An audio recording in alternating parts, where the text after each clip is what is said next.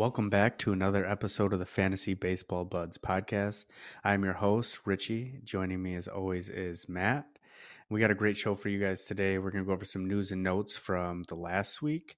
We're going to go over Matt's top hitting breakouts, and we're going to go over a few more college names of players you should note for first year player drafts. But first, let's bring in Matt. Matt, how are you doing? What's going on, buddy? We have a big trade we're going to talk about just here in a minute. I am mm-hmm. very upset about it. And other than that, man, just staying busy. You know, baby's coming six months now. So uh that's crazy. Tightening everything up. Boy or girl on the air? Uh we'll find out. We should actually find out by Wednesday. you knew. Okay. We we have some idea, but I want the data to come back solidified. Okay. All right. That's fair. That's fair. All right. Um, let's just get right into it because we got a lot to talk about. Big news broke when we were recording last week, and that was Rhys Hoskins signing a two year, $34 million deal with our Milwaukee Brewers. First base is now locked up for us. And I think the kicker for me is that we stole him from the Chicago Cubs. They seem to be like the leaders for signing Rhys Hoskins, but instead he goes to the Milwaukee Brewers. What's your first initial reaction to this? Well, yeah, I think you're right. I think Chicago was a, a good landing spot for him as well. The loss of Bellinger, the addition of Hoskins would have, in a way, still kept a power bat and on base percentage leader in that lineup. Now that's in Milwaukee. And when we projected this Brewers lineup before this signing, there were a lot of question marks. You have Yelich, who's been inconsistent over the last four years.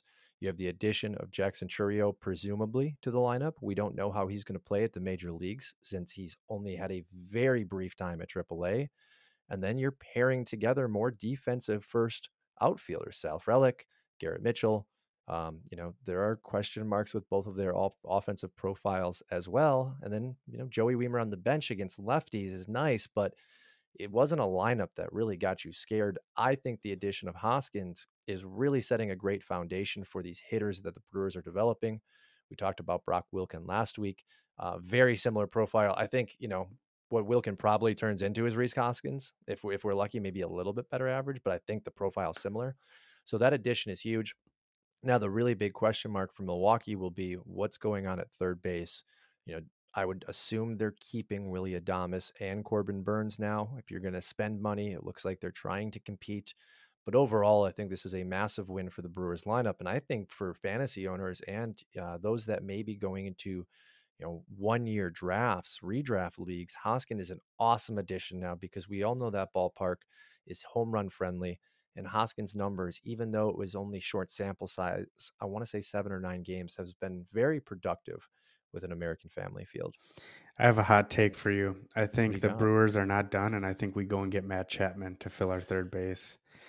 I don't like it, but I think oh, I know. I, no, no, I love it if you can get him on a two-year deal, right? Yeah, like resurge your yeah, give your career resurgence. Give your uh, career 50? resurgence. Yeah, I mean, you're playing. He didn't have the greatest season. I mean, he started out hot, and then he cooled off, and going to Milwaukee would give him great chances to show his power output at American Family Field. And also, you play in a division with the Chicago Cubs and Cincinnati Reds that also have great ballparks. So I think that would benefit him in the power department for sure. Even a one year. So Hoskins is a one year with a player option. So I'm really looking at Hoskins as a one year deal because I can't expect him to produce anything but above league average and you know re-entering free agency next right. year if you do the same thing with chapman you have a stellar infield defense now with presumably Turang, mm-hmm. um, Chapman being a platinum gold platinum glove winner, right? The best in the league. And Adames being above average, and then Hoskins, I I'd have to go back on the numbers, but I'd have to, have to imagine he's either league average or above league average. The ACL obviously plays into that, but I think he'll be fine. The only question mark for me would be if they sign Chapman because he wants to test the market again next year, is what happens to Tyler Black, right? I mean, that's the name that we've really been floating out there and hearing in the industry is the guy that probably makes the a prospect impact outside of Chourio this year. What do you think Tyler Black shakes out for? Them? I don't think he's ready. I think you keep him at AAA, give him some seasoning. I mean, he can shine I mean, you look at what Connor Norby do, did for the Baltimore Orioles. Tyler Black could be this year's Connor Norby, just stuck at AAA because we don't have a spot for him. But then again, who knows? The Brewers might be done, so we'll have to wait and see. But that's my little hot take, maybe optimistic view as a Brewers fan that now that it looks like we are not selling. Let's move on to the biggest news. And I know you've been chomping at the bit to talk about this, and that is the Seattle Mariners trade with the Minnesota Twins. The Seattle Mariners get Jorge Polanco. The Minnesota Twins get Gabriel Gonzalez, Darren Bowen, Anthony DeSclafani, and Justin Topa. I think the big blue chip piece is Gabriel Gonzalez, a top 100 prospect outfielder, um, highly regarded by you and me. We both like him, but also the Mariners have a need. They're looking to compete. Jorge Polanco solidifies that second base for them. I mean, I don't think the Mariners are done. We've got another trade rumor coming down in a little bit here, but what's your initial thought on Gabriel Gonzalez for Jorge Polanco? Yeah, I absolutely hate it. Um, I'm still really piecing together my finalized top 100. I mean, I'm trying to do a top 1200 because we're crazy. I'm crazy. I have Gabriel Gonzalez right below Drew Gilbert, uh, coming in at 17th in the outfield prospects. But we've talked about this all offseason. You know, outfield depth right now in redraft leagues is really shallow. In dynasty leagues, even at the major league level, it's shallow because you have these names like Langford, Chourio, Crews, uh, Evan Carter, James Wood, Roman Anthony, Walker Jenkins, you know, Jasson Dominguez, list goes on, that are all going to be pushing that envelope within the next year or two years for guys like Walker Jenkins.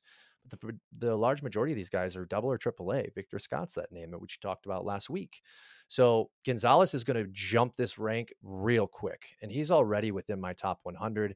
I think we're talking about a guy in a year from now that is easily entrenched in the top 10 of outfield rankings, probably the top seven, just based off promotions that we can expect. And you're going to give that away for Jorge Polanco, who has a salary above league average attached to him, as well as just being kind of a replacement level above, mightily above replacement level player. I despise this trade. I don't know what they were thinking. Now, I value prospects higher than most, but this trade to me is a massive F for the Mariners. I I don't know if I would go that bad to say he's an F. Jorge Polanco is an above average second baseman. Um, Gabriel Gonzalez, he only made it to high A. Now, granted, he did flourish at low A, batting 348, but once he got to high A, he did struggle a bit batted 215 over 43 games, but collectively 298 across all levels last year. 2022 batted 321, 287 the year before. So he does show some promise. Still very young, only 20 years old. So he's right about the the age range where you want to see for high A. So I'm gonna give it a C minus for the Seattle Mariners only because they're making a push to win it all obviously with all the trades they've been making. So I think they clearly are win now. Gabriel Gonzalez doesn't do anything for them this year, next year, maybe two, three years down the road. We also talk, they have Lazaro Montes, they have Colt Emerson. They've got a lot of prospects that can help their batting situation in the future. So I think they could afford to get rid of them. And if I'm the Seattle Mariners and I have to give up one of them, I probably would have gave up Gabriel Gonzalez over the other ones. I'm not giving up Cole Young, not giving up Harry Ford, Colt Emerson, no. Felnin Celesten, no. Um, Lazaro Montes, obviously, you and I are so bullish on him. So if you're going to give up one of those, that's probably the guy I give. Maybe Tyler Locklear would have been the other. So if that's what it takes to get it done, I guess that's what it takes. All right, let's move on. And the Los Angeles Dodgers, Walker Buehler expects to be out for the beginning of the season, most likely all of March into April, and he might not ramp up until May.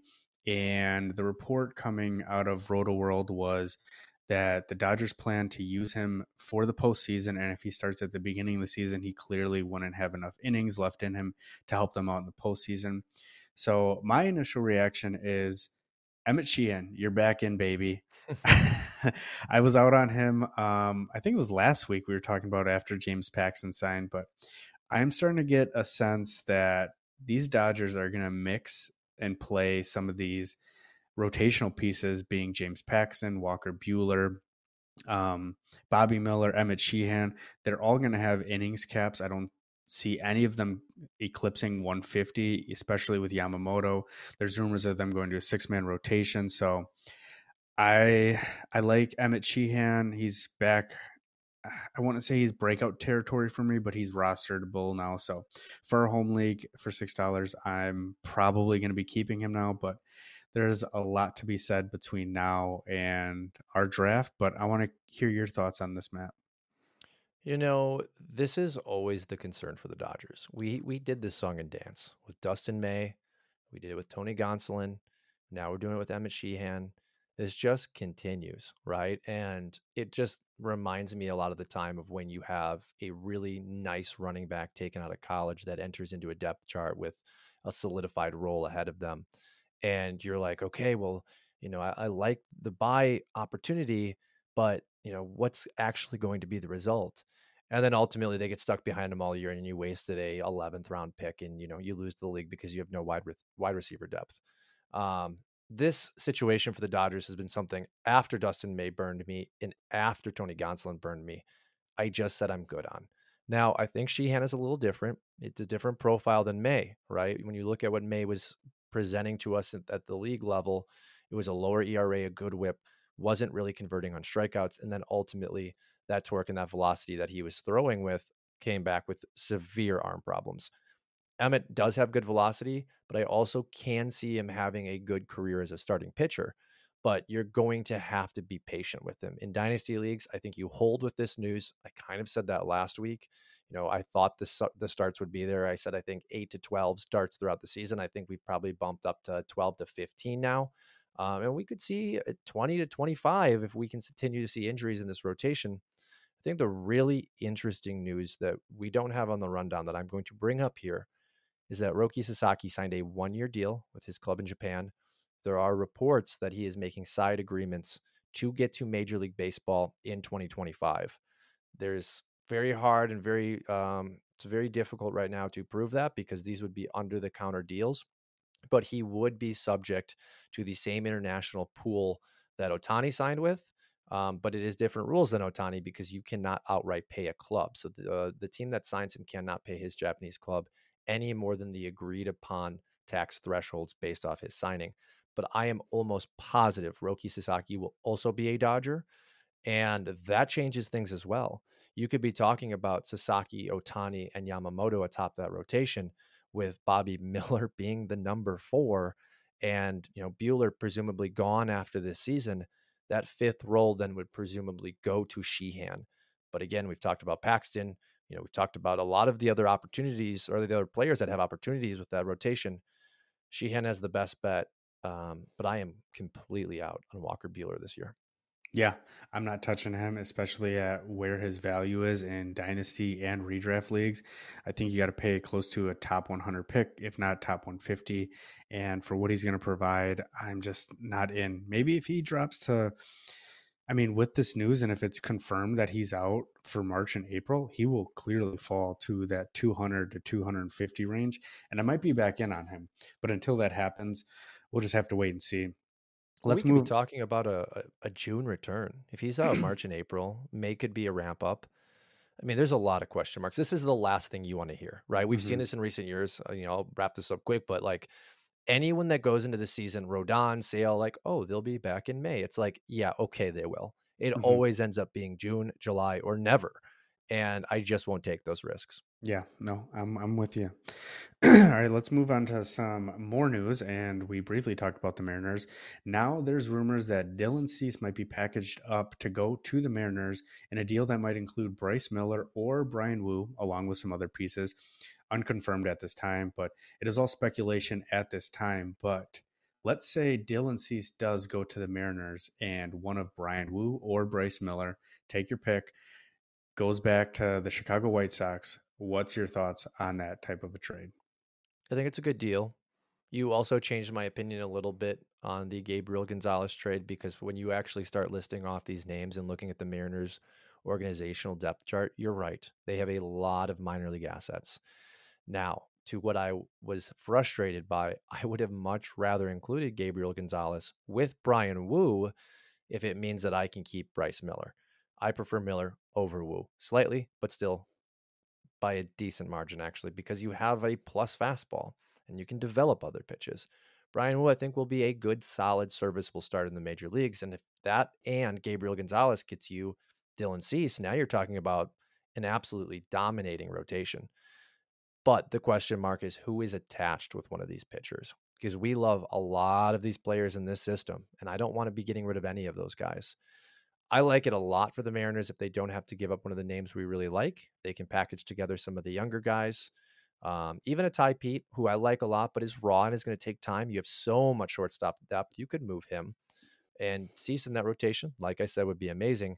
For the White Sox, you absolutely have to get one of those position players that you listed off earlier because you need to start really rebuilding the core foundation of their depth chart. And right now, they have a lot of holes and they do not have a lot of upside. Yeah. All right, let's move on to some Detroit Tigers news. So the first one is Colt Keith signs a extension, six years, $28.6 million with club options for 2030, 31, and 32. And then following this extension, uh, Colt Keith is expected to be the opening day second baseman now. And following that news, Jace Jung has been reported moving from second base to third base. So, Matt, what is your initial reactions on Colt Keith signing the extension?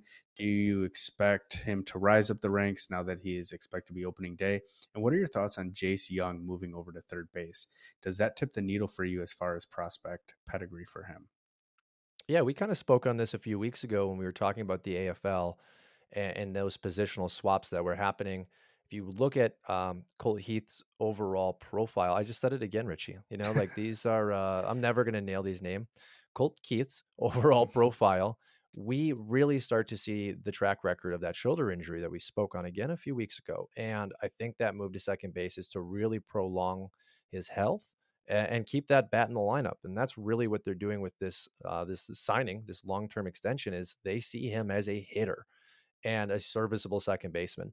And I think, as any good organization would do, they want to bring him up and have that development, that final stage of development, be with Spencer Torkelson, be with Riley Greene, Kerry Carpenter, interject him into this lineup. And I think we see Jace Jung probably midseason or possibly May once the defense has really been solidified at third base. I would imagine he's working on it all offseason. The question for Jace is going to be does that cut into that offensive production we saw last year because he is so focused on the, on the defensive aspect. But this was a great signing, I think, overall for fantasy managers. In a lot of my leagues, I have him. I think, you know, when I was forecasting what my um, opening day lineups were going to look like, Colt wasn't in the equation. I had just assumed he'd probably be up two, three, four weeks after the start of the year. And now I'm really able to plug and play I think the biggest thing for fantasy uh, managers is simply the fact that he is going to be at second base. We can automatically now jump him in our second base tiers quite significantly. And in Dynasty, I would have to argue he probably enters the top five for me. And the excitement level, if he can stay at second base throughout his career, I think is a better version of Dan Uggla in comparison. Much better contact hitter. Yeah, and he does have above average power, but he does play um, at Detroit, one of the more pitcher friendly ballparks. So I think him being at second base, I mean, there's a power outage at that position. So he's going to be one of the more premier power options for that second base position. That'll wrap up our news and notes for right now. And I think we'll go right into our breakouts for 2024. Now, we've got a lot of them, a lot of guys we like. So we're going to start with hitters and we're going to go over Matt's um, favorite batch here. We'll start off with his catchers, go into some hitters, and then we'll talk a little bit more about that. So, Matt, you your first two is Ralphy Velazquez and Alfredo Duno. Tell the listeners what you like um, and what you see from them in 2024. Yeah, and I wanted to just preface this um, as we work through this off season, we're trying to do things a little differently. You know, we obviously love fantasy baseball and we follow a lot of the same content that you probably do as well. And we don't want to throw all of the same stuff at you. That's kind of why we've deviated away from tiers. We may get back to that, but we have enough tier content out there right now. And honestly, we're all the same there's very little deviation between what we're doing and you know what the other individuals in the content creation space are doing so when we're doing breakouts this week and next week, we're going to try and give you names that we haven't di- uh, dove too deep on throughout the last couple weeks or maybe even this season. We talked about Victor Scott a lot. We talked about him last week. We talked about uh, Lazaro Montes. Um, you know, anyone that we've given a good profile on, we're just going to leave off the table for these breakouts. So these are going to be guys that either we, me and you have t- texted back and forth about, or I've you know tossed on watch lists, or I've gotten really excited about. Um, in the case of Sal Stewart, who I'll talk about in a minute here, but that leads into Ralphy Velazquez, and I honestly think I was overwhelmed with the amount of talent in this year's Major League Player Draft because Velazquez kind of slipped under the radar for me. I didn't take a look at the swing profile. I didn't take a look at the, the, the tape overall. And I just assumed, okay, catcher, first base from Huntington Beach High School. You know, the draft profile itself when he was taken wasn't that exciting. They weren't excited about it. And then the offseason hits, you know, downtime is here. I'm searching every, you know, crevice in the entire industry to find something. And I really start to warm up to Ralphy. And at this point, I think I'm a little overboard. You know, I've said to you, I think he could be entering uh, Basallo territory next year with an absolute explosion or an Xavier Isaac territory. He's another name that we will not be talking about. At least I will not be today. Um, but Velazquez, very limited sample size, only had 23 at bats after his selection uh, in the first round, 23rd overall this year. Hit two home runs in those 23 at bats, hit 348. But overall, his grades are pretty impressive 55 hit, 60 power. That's kind of where it ends. He does have a 60 arm, but field is 45, run is 30. I'm projecting him to be first base DH.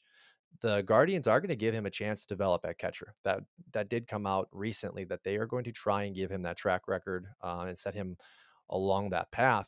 We'll see. Uh, but I absolutely love him. I think in regards to price point, he's very available. Uh, those of you doing first year player drafts, I would absolutely target him early second round if you can. I was able to get him second round, you know, mid tier, but I did have the trade up to get those picks. I think we're talking about returning value come next year where you could really move him as again a guy that has extreme helium. All right, we're back. Again, technical difficulties, bear with us. Uh, we're 30, so uh, you know, it takes us a little longer. Moving on to Alfredo Duno. If you don't notice, Richie has changed camera angles. I like that angle better. Um, Alfredo Duno, we've talked about him all year. We really, really, really like the profile. Walks almost as much as he strikes out. 38 walks this year to 41 strikeouts in the DSL, six home runs. Again, limited sample because he was in the DSL. This was one of the highest signing uh, international players last posting season. And we are huge fans. Getting him as many leagues as we can there is some concern. This does look like a DH profile, maybe a first base profile. When you actually look at the grades, kind of like Ralphy, there is a lot of question of can he stay behind the dish. Unlike Ralphy, there isn't a whole lot holding him back in the Reds organization. Robert Stevenson's very nice, but by the time Duno is ready, I would imagine he has moved on to another club or is just ready for a shared playing time role.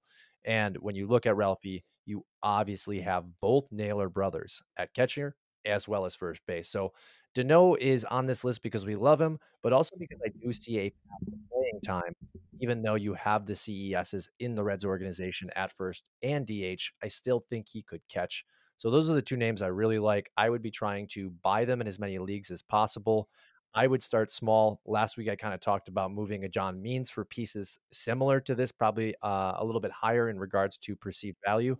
But you could be throwing out mid tier relievers in hold leagues. You could be throwing out guys like Paul Sewald, um, pieces that you may not need that may seem like they're just throwing in a name like Ralphy or Duno. Of course, Ralphy will have a little bit higher price tag because he is in this year's first year player drafts.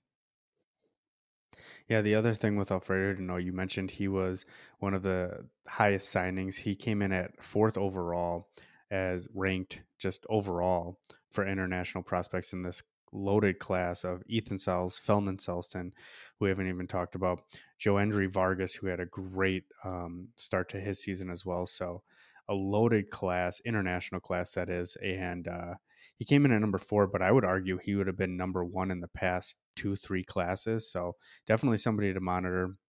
Let's move on now to two more. And this is somebody who, granted, you uh, put him on my radar, but that's Kevin Hidalgo, shortstop for the Rockies. Comes in at 6'2, 166 pounds, 18 years old, was at the DSL, was great. And then another one, Walker Jenkins, my boy. He's a, a fan favorite of mine. He was the fifth overall draft pick uh, for the Minnesota Twins, coming in at 6'3, 210.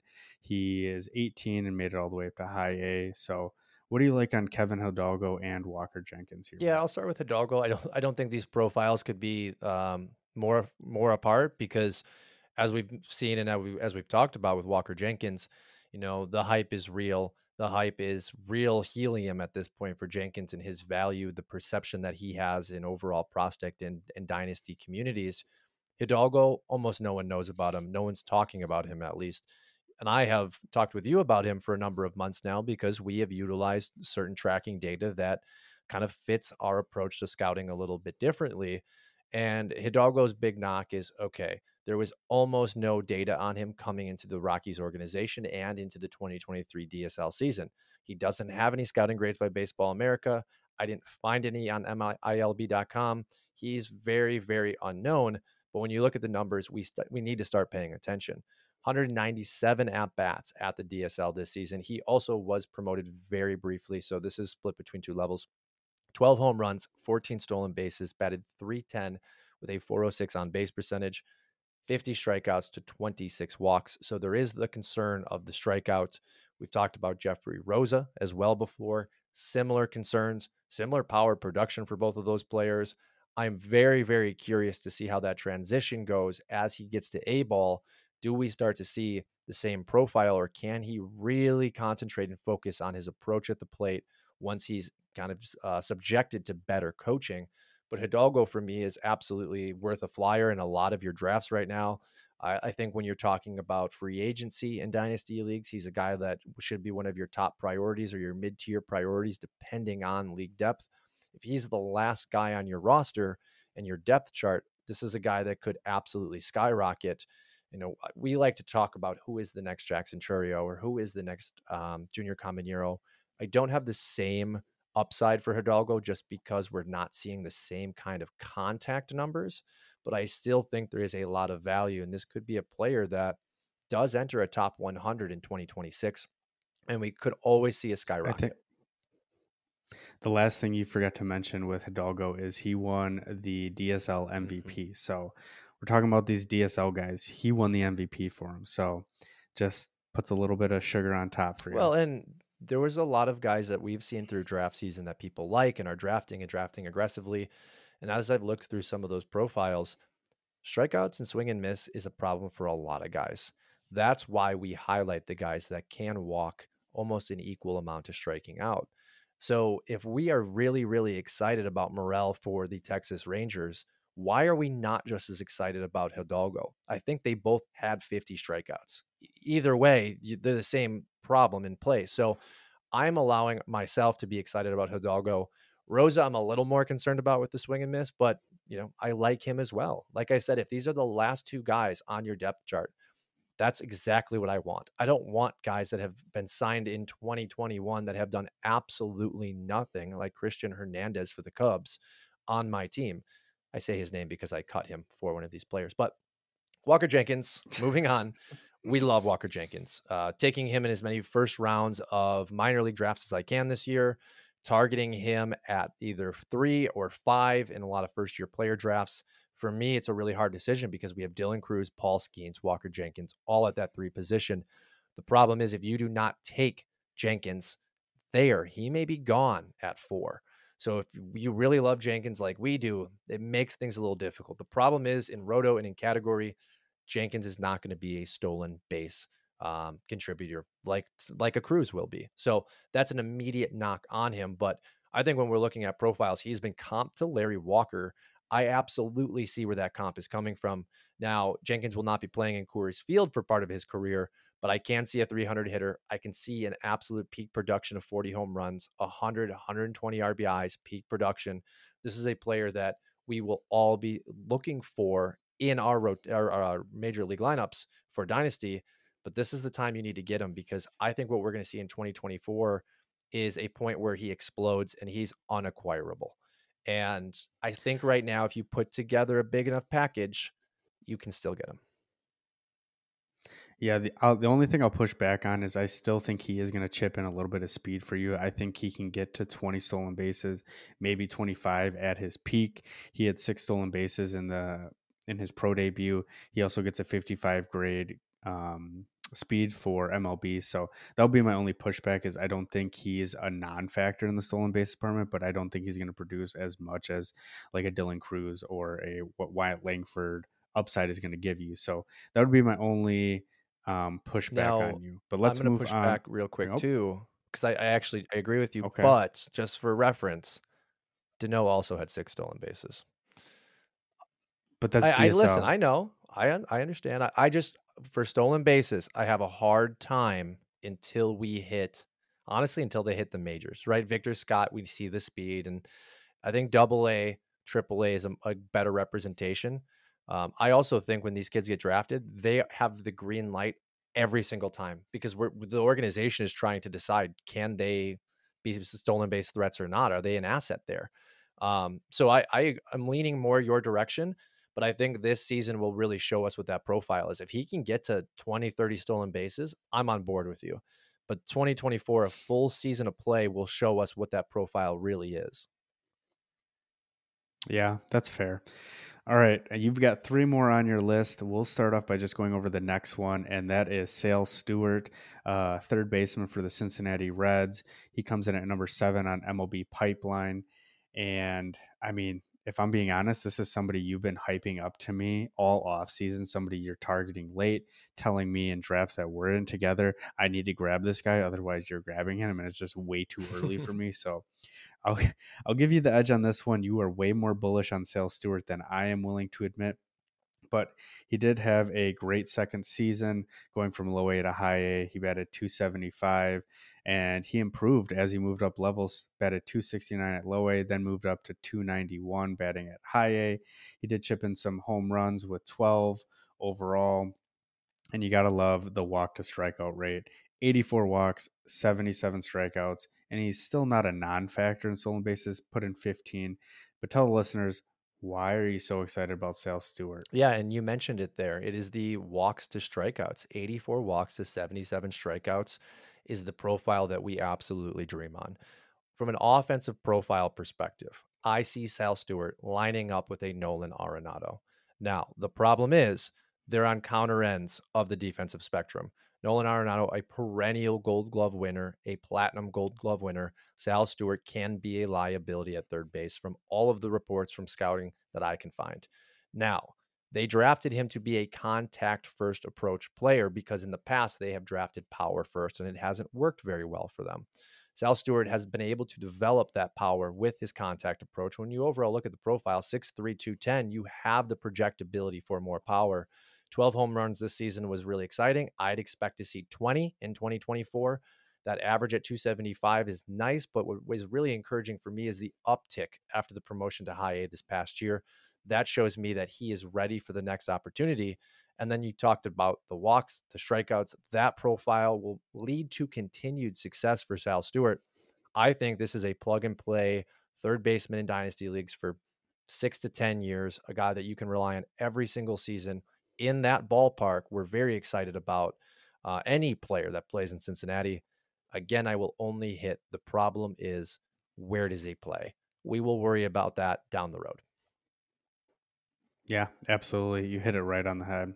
Let's move on to the next breakout, and that is Luke Adams, first baseman with the Milwaukee Brewers. Comes in at 6'4, 210, 19 years old, single A, gets a 40 grade hit tool, 55 power, 40 speed, and 339 at bats, had 12 home runs. Um, is this correct? No, 90 that is not bases. correct. It's supposed to be 38. I have absolutely no idea how 90 got in there. Okay, okay. that would be impressive. 38 Yeah. stolen bases. Had a, a 245 batting average with a 410 OBP, 83 walks to 107 strikeouts. So outside of the 90 stolen bases, Matt, what do you like about Luke Adams? Yeah, I, I like that there's speed and power in this profile. Now, Milwaukee's organizational, especially minor league development mentality is come as you are. we will try and fine tune things, but we are not going to make an overemphasis on changing who you are. Um, if you have more interest in hearing about that, the call up did a fantastic podcast talking to the lead of Brewers personal development, uh, player development. I may have miscued the overall terminology, but it was a great interview. And, and that in, individual talks about the organizational philosophy. And Luke Adams is brought up because of his very interesting swing approach. When you pull up the tape on him, which I would encourage you to do if you are listening today, he's got a really interesting swing. And you would say to yourself, oh my gosh, he's either playing softball or that's going to have to change. But we've seen good progress from him just upon entering the minor league system. The power is there with 12 home runs, the stolen base is there, the on base percentage is really encouraging as well at 410. And he may not have the same numbers Sal Stewart has, but 83 walks to 107 strikeouts is pretty incredible. At age 19, this will be his age 20 season coming up. I think we're talking about a profile that could absolutely explode. Guy I like to comp him to is Coby Mayo.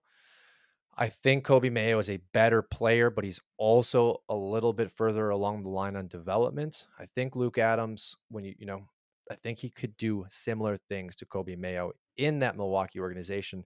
The only concern I have is a 245 average. It is the swing mechanics, but the way the Brewers are treating him is, you know, let's try and let things play out um, based off what your natural movements are in that same interview, they talked uh, talked about Joey Wiemer, who also had a very interesting swing path. His mechanics while swinging. He has uh, told the Brewers that he has made some adjustments this offseason and he's very excited to come to spring training. Of course, that follows the notion that, you know, I'm in the best shape of my life, which is the overall notion when people come to spring training. But that is an interesting side note with the Joey Wiemer production that we uh, were a little bit underwhelmed with in 2023. Yeah, it'll be interesting to see what Luke Adams does um, in this next season. I'm curious to see how he progresses. I'm not quite as bullish uh, on him as you are, but I do like the next person you have on your breakouts, and he would be on mine as well. So we will save that for another day, my breakouts, that is. But let's talk about Robert Calaz of the Colorado Rockies outfielder. He was in this last year's international class, comes in at 24th overall ranked on this year's international class, 15th overall on the Colorado Rockies. But he had an outstanding debut. He batted 325 with seven home runs, 22 walks to 43 strikeouts, had six stolen bases. This is all over 43 games, but did bat 325. He gets great grades, 50 or 55 across the board. Only 18, 6'2, 202. He can definitely grow into his frame. And honestly, when I look at his profile and what he did, it's very early, but I want to say it reminds me of Fernando Tatis. And that's way too early to say that. But what do you think on Robert Calaz? I think we may have mentioned it last episode, but the Rockies head scout, head of uh, player development, did win the award in the scouting community for best scout or organizational development. Um, and we've talked about these Rockies names all off season. We started off with Kevin Hidalgo just a little bit ago. And it's incredible to me that they continue to produce this kind of success with these international players. We talked about Yanquiel Fernandez as well. And Calaz is just the next name in that list. And I had referenced it earlier with Hidalgo. You know, you talk about the 50 strikeouts. Well, Calaz had 43. So, from a, uh, an excitement perspective, these are both names doing very similar things. And I think they're guys that we're going to be even more excited about as they continue to grow because this organization has proven the ability to develop these players. Now, you know, Yanquiel had issues once he got to double A. This is one of the first names that we've seen from their internet, uh, international development where there's a, a big stall out. So, will we continue to see success at A ball and high A from Calaz and Hidalgo this season will be a really big test. But again, another name that I would add to the, the bottom half of my development tier in Dynasty Leagues right now, because it could turn into a name, like you said, Fernando Tatis. Yeah, absolutely. I'm all in on uh, Robert Calaz. I think I got him at least in one or two of our dynasty leagues. I don't remember, but I for sure have him in one. And uh, there's three more names you have on your list, Matt. I missed them, so apologies. But I'm gonna fly through them quickly. Elias Medina, LA Dodgers, um, 5'10 shortstop at the DSL.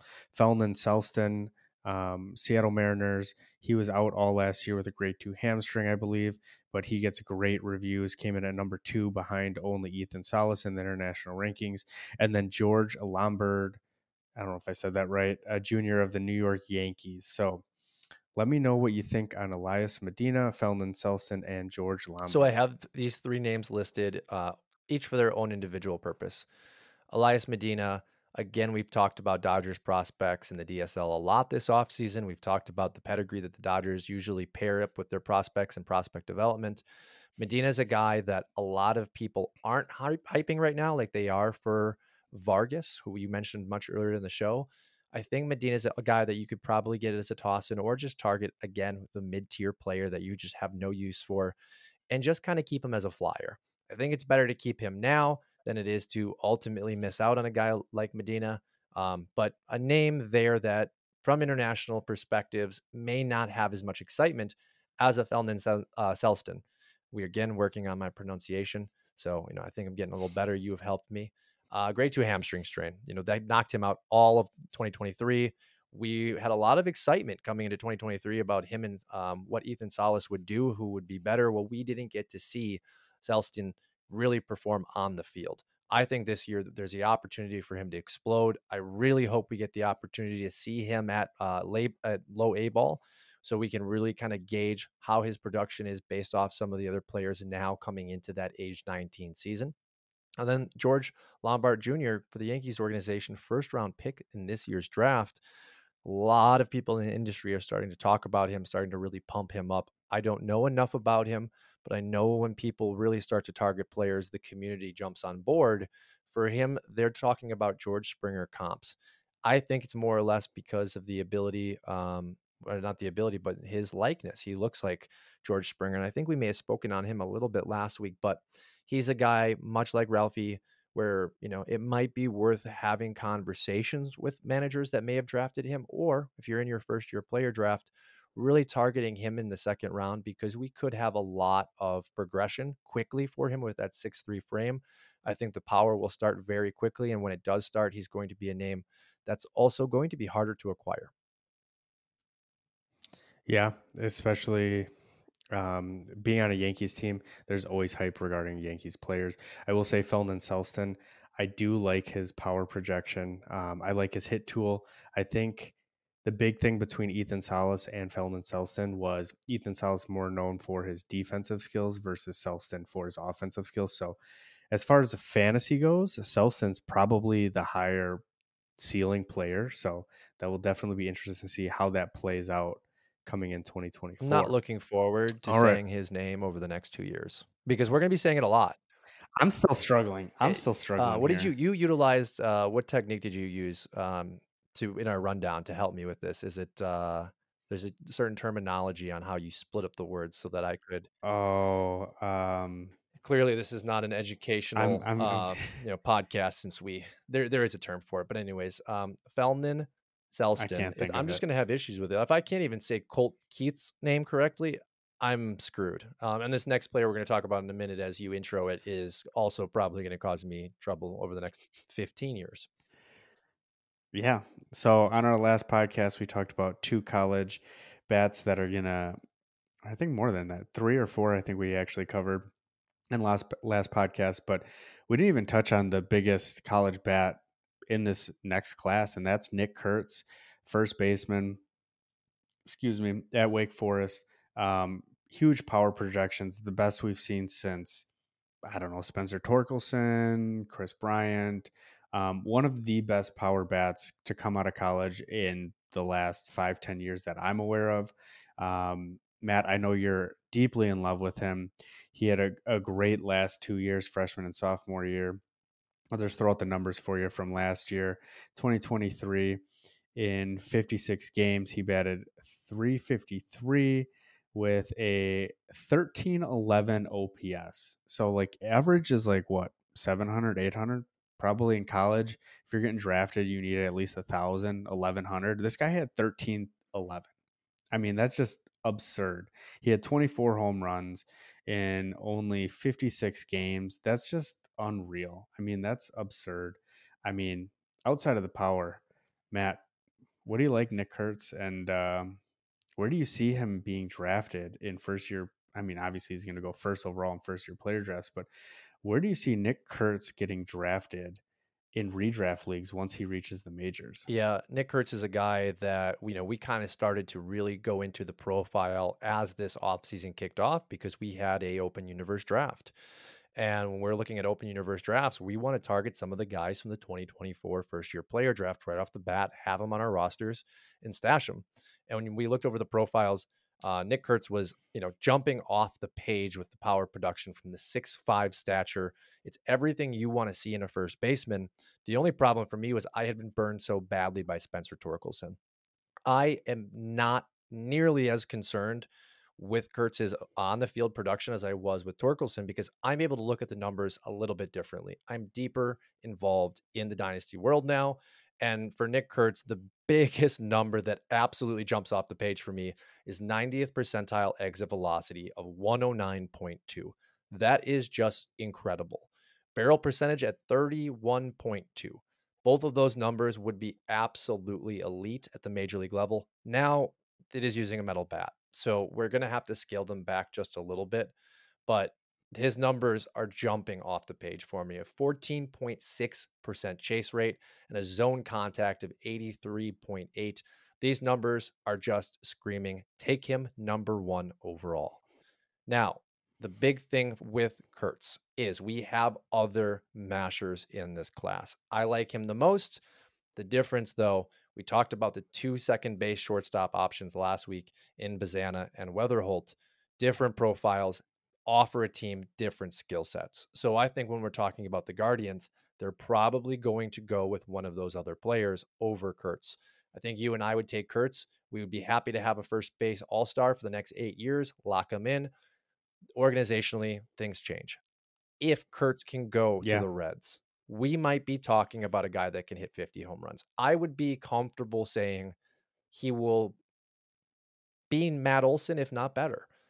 And that's high and lofty expectations, but again, 109.2 90th percentile exit velocity. He hit 120 at a certain point last season. That's it's truly remarkable.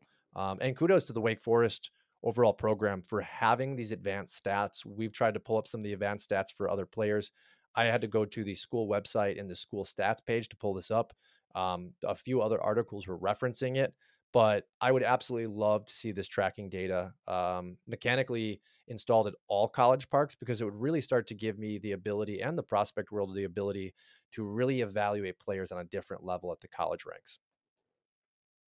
Yeah, I gotta. As you were going through that and listening to what you said about Roki Sasaki uh, earlier in this podcast, I have a question. If you're in a 2025 first year player draft and you have the first overall pick and let's say Roki Sasaki is posted, are you taking Nick Kurtz or are you taking Roki Sasaki? All right, I'll do you one better.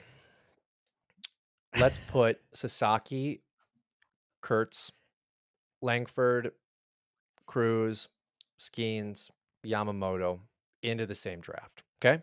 Now let's just say that, pretend they're all part of 2025 first year player draft.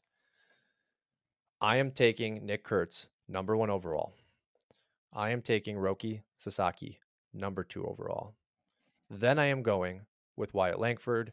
Then I am going Yamamoto, and so on and so forth. Crews and you know Skenes and Jenkins and blah blah blah blah. I am that in on Nick Kurtz, and you saw it in our you know our Open Universe draft. I actually think I took Roki first, but that was about a month and a half, two months ago. Sasaki's fantastic, but Kurtz at Matt Olson's production, as I said, how do you pass that up? Yeah. No, I should have taken Nick Kurtz when uh, you gave me the opportunity, but I had already drafted Nate Lowe and I had Abby Abimelec Ortiz and some other first baseman. So I was already three deep. And you were like, you got to take him here. Otherwise, I'm grabbing him. And I was just like, ah, I need to fill other spots first. But you might be able to pick up his alter ego, Nick Kreuntz. I heard that guy's really talented as well. I heard he might be too. if, if listeners, you don't realize okay. that's what I was calling Nick Kurtz last week was uh, Nick Kreuntz and uh, where the salad reference at the end of our episode came from. So, yeah. Nick Kreuntz, absolutely love him. Um, this is my favorite player from this class. Wetherholt is close. but totally different profile. Where where would you put Wetherholt if we were combining 2024 and 2025 first year player drafts? Honestly, I'd put him over Wyatt Langford. I, I like what Langford did this year. I think we are really getting uh, ahead of ourselves. And I have shares of him now. I you know spent first or second round picks and drafts on him. There's just this really weird feeling to me that he's going to be a, above league average and very good, but I think JJ Wetherholt can be top one or two at his position if he goes to second. Then he can be a top five shortstop because of the power, speed, average. I will take that over a top 20, even a top 10 outfielder. I just don't think we ever see Langford fall in that Soto ra- range that we were drafting in this year where you're like, well, I guess I'll take Soto, you know, like, um, or even the Yordan Alvarez range. I think that might be even a better name where you're like, Yordan Alvarez, Wyatt Langford. It's clearly Yordan Alvarez. Um, but I don't know that Mhm. Langford will ever hit that stage. I think it's like JJ Wetherholt, Yordan Alvarez. Uh, JJ Wetherholt. Yeah. That's a lot of projection to put out there. Um, and we still have a whole another year of college season to be played. But I just wanted to pick your Where would you where would you put both of them? Where would you put um Kurtz and Wetherholt if we ran this, you know? it's hard for me because I want to see what Nick Kurtz does in another year, but Nick Kurtz, Wyatt Langford are very close to me. Um, and I might give Langford like a 1A, Kurtz Okay. 1B, It's just for the simple fact of the speed, but also the position. Okay. Outfield is so, it's such a barren wasteland right now. First base, in my opinion, is top heavy with elite players, but then there's also a mid tier of, you know, the Triston Casas, Spencer Torkelsons, Josh Naylors that I'm comfortable with being my first baseman in either redraft or dynasty. But in outfield, outside that top 20, 25, I don't like any of those outfielders or I don't feel comfortable with them as being my number one or two. So I give him the edge, but it's it's close. It's so close. It's like splitting hairs because I think Langford has the edge slightly and with speed and maybe with the batting average, but Kurtz clearly has the power. So it's like, what do you want Yeah. here? Um, Well, and we need we need to hard. see. This is a big thing with Langford too. I want to see the exit velocities. We know uh, Nick Kurtz can smash the ball to the moon. Like that's not a problem. We know that Langford has home run power. The difference is, you know, much like to the Matt Olson profile I continue to reference here, like Matt Olson's exit velo is are awesome. They're off the charts. It's why he's been able to elevate his batting average, you know, adding mechanical changes um, which if you don't know, look into it. It's fantastic the small adjustment he made, but I, I that's why I have Nick uh, Kurtz so much higher than Langford, at least in my own mind. Also, though, that's a great representation of how you and I evaluate prospects. I get super aggressive about a certain profile, and I'll die on that profile. You tend to look more at okay, well, the value is this year outfield is going to be shallow for X amount of years. I will also put that in, into the equation. I don't do that. I fall in love with the profile. It's maybe a good thing, maybe a bad thing. Um, where would you put Roki in this the same exercise we're doing?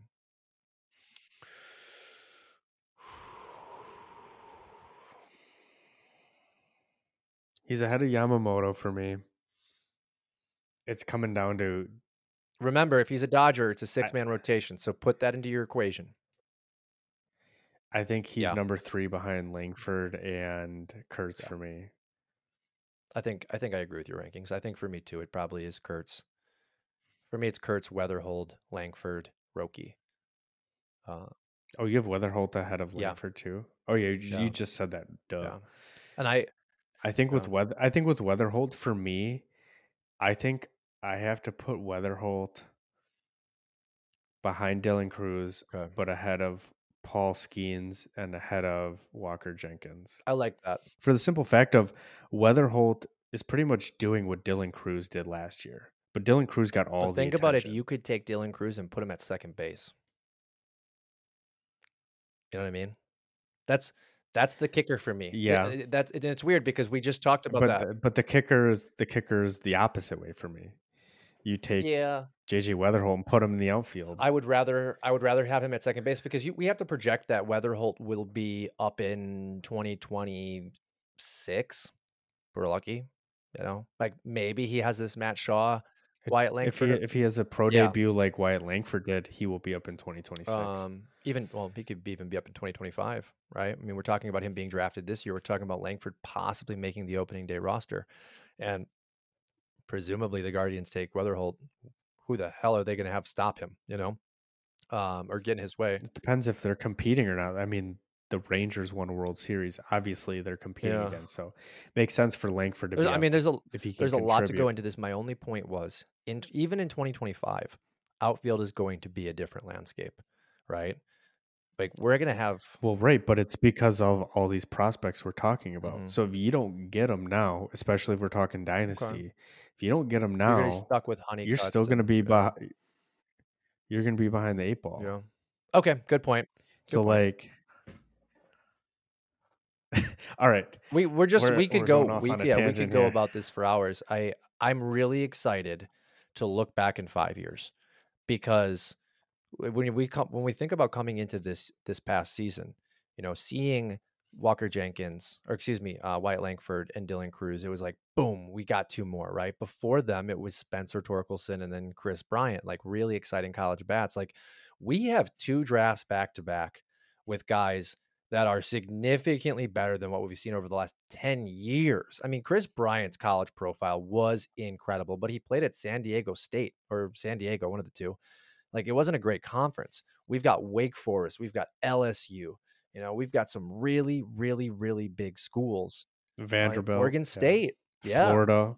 and um, Georgia. So like awesome draft classes. In five years, when we look back on this, I'm really intrigued to see who was right and wrong, and I'm really intrigued to see where Yamamoto and Sasaki fit into the same conversation.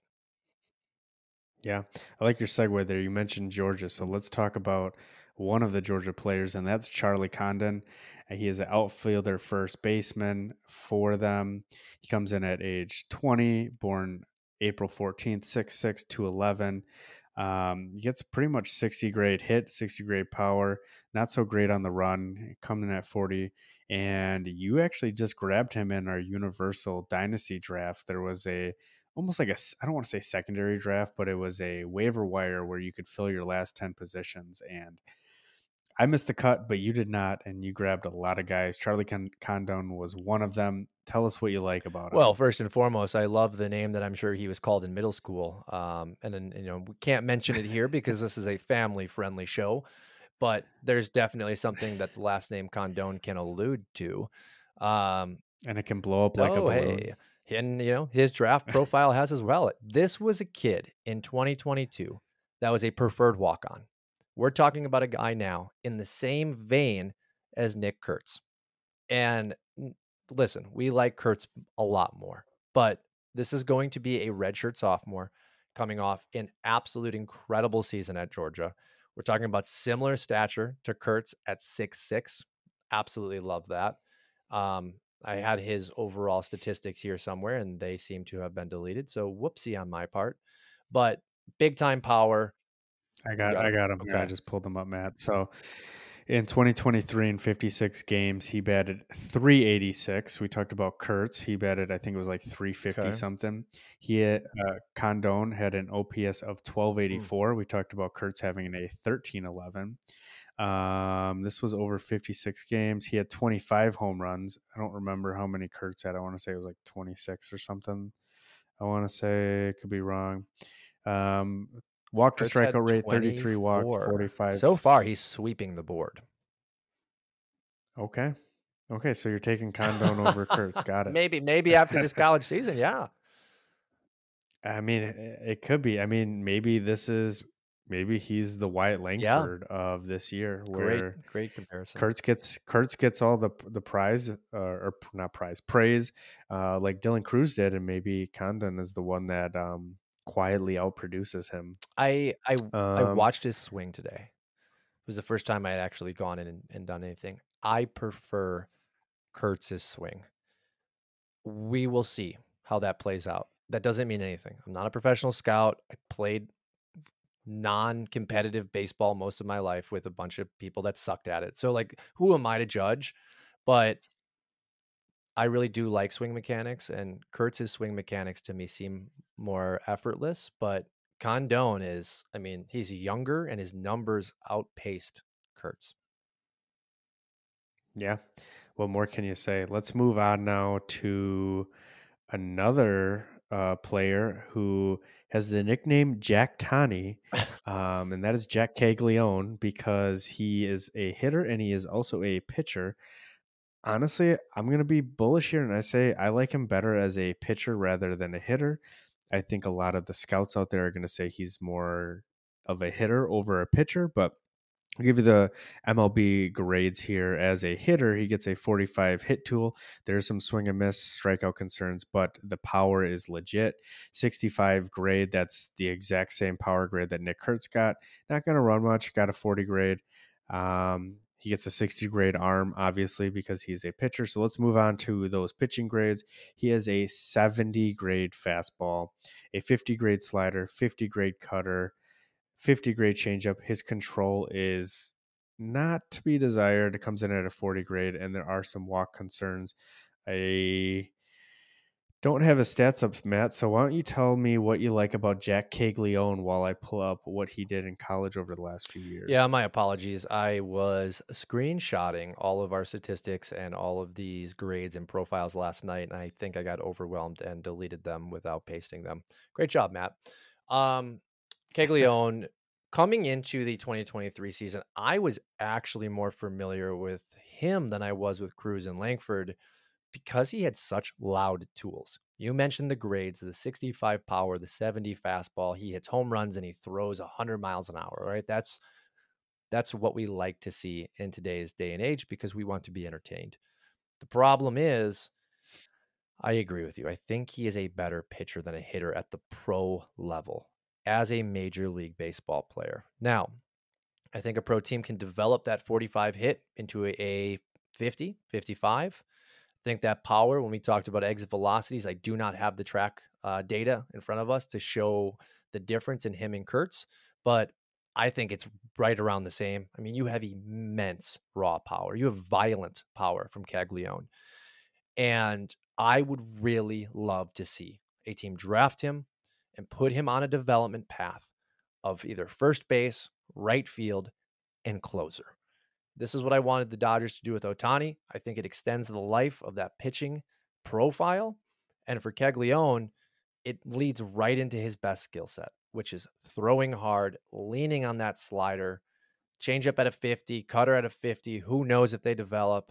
But if you can get a 30 to 40 home run bat, a 250 hitter, and 35 saves a season. That's an absolute steal. If we just look at what Josh Hader got paid, about $20 million a year, roughly. I mean, it's less, but we'll say $20 million a year. And then we pair that with, say, a Rhys Hoskins, who just signed with Milwaukee. I think that's a great comparison to Caglianone.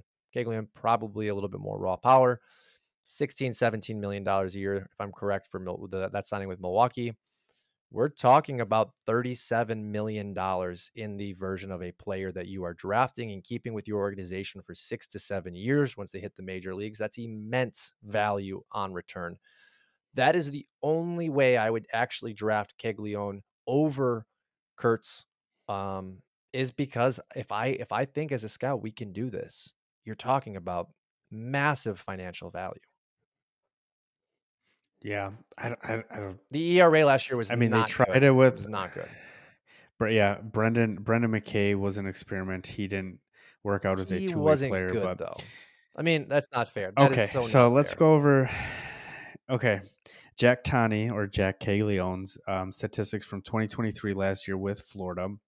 As a hitter in 71 games, he batted 323 with an 1126 OPS. He had 33 home runs. 33. We talked about Kurtz and Condon and their power and 25 home runs.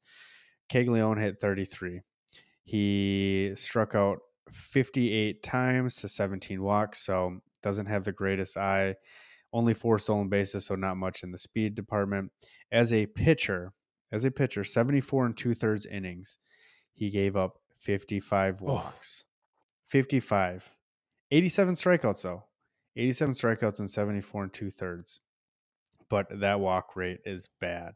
Um, did have a 4.34 ERA, but I have a feeling those walks contributed a lot to it. A 1.42 WHIP, and here I am talking about how he might be a better pitcher than a hitter. And I guess I didn't realize how bad his walks were until I actually looked at the overall numbers. And who knows? Maybe he cuts down on it. It was his first year as a pitcher in 2022. There's only statistics as him as a hitter, so he did not pitch. So this was his first year pitching. Um, maybe he's still got to develop. Out. We we have the pleasure of being able to witness a another college season out of him before finding out where Caglianone should go and what his true value is. Well, and I does that change your opinion No. on him after reading those statistics? because he had Tommy John surgery in 2022. So Oh, I was yeah, so he's had that. Tommy John already. I'm I'm really hoping that the control issues were because he was working his way back from Tommy John. And at college, it's not like the pros where it's like, hey, we're really gonna baby you and we're really gonna slow this development down. It's like, hey, do you want to be a first round pick or do you want to go work at Northwestern Mutual? You choose? If you want to be a pick, get on the field. Um, seriously though, right? Like, and Yeah, no, I hear you. It's just funny how the the perspectives change depending if you're college or pros. And I'm I'm hoping that's where the numbers lie. Now, when you actually read them off, what it screamed to me was Rick Ankiel. Those of you that are not familiar with Rick Ankiel, go look him up. He was a highly touted pitching prospect with also prodigious power that the Cardinals decided to make a starting pitcher. There's a very epic video out there of him, um, very like Randy Johnson esque hitting the bird, but like he threw it like 15 feet over the batter's head and like 10 feet outside. And he just lost it mentally. Ended up coming back as an outfielder and making the major league team and being a useful player years later. Incredible athlete.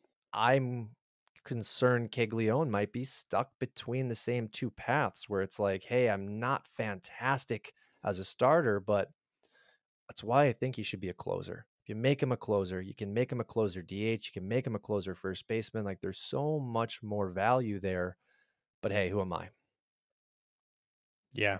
I think the tough thing with being a DH and a closer is the mindset of not knowing whether you're closing. You could be in the eighth inning as a DH and you hit a game tying or game Great. Now I have to go out and pitch. not- Yeah, like like okay, it's the let's say it's the bottom of the eighth, you know, you're down a run or you're tied. Now you just crank a home run and now you have the lead and you're like, "Oh shit, I got to go warm up because I'm about to close this game." So, how do I go to the bullpen to to warm up? I think that's the only issue with being a closer slash DH. But I agree, but could you I mean, imagine? maybe you just maybe you just stop maybe you just stop DHing in the seventh or eighth. But could you imagine how epic it would be? Like you're warming up in the bullpen, your team's batting, okay, like single to right field, and like you're at home and the music comes on, you get to run out of the the bullpen like with your bat and your helmet in your hand, and like that's your entrance. Mm. That would be pretty sick. I mean, it's never been done before, right? I mean that that would be epic. And then you strike Yeah. out. I just think I think legit. I think I think logistically it, it wouldn't work out, but Listen, if we What- ran a team, I I'd every time a player went to, to went to bat, I would just be like, okay, go to the bullpen first. That's how we're sending you out. Like we're just gonna. This is the new normal. Yeah. right. All right. Well, those were the three college names we had for you. Uh, I think we'll touch on a few more. What? What do you want to do this every episode? Just touch on a few more as we go. I yeah, like I, I don't think we'll hit on high, on high school guys. I just there's it's it's too No, hard. it's Yeah, too It's too hard. hard. Um, you know, we'll keep going through. unless you want to go back to some high school ba- baseball games like back when we were. I mean, listen, it it's just too hard. You know, I've got a buddy that I do a podcast with, great friend that went to school with um, Gerrit Cole. He- you know, tells electric stories of how great he was. We're not scouts. The scouts know what to No. look for. You know, they they are paid to do this. We are really just breaking down statistics. We're breaking down mechanics and seeing what we like and what has shown us from past representations of success, what may lead to success there's no way we'll ever be able to nail the high school um, scouting process. So I, I think we just avoid it. Yeah, um, I completely agree. All right, that wraps up our show. Next time, we will go over more prospect breakouts that we expect to see in 2024 and maybe touch on a few more college players that we expect to be in the 2024 MLB draft. Until then, we will talk to you guys later.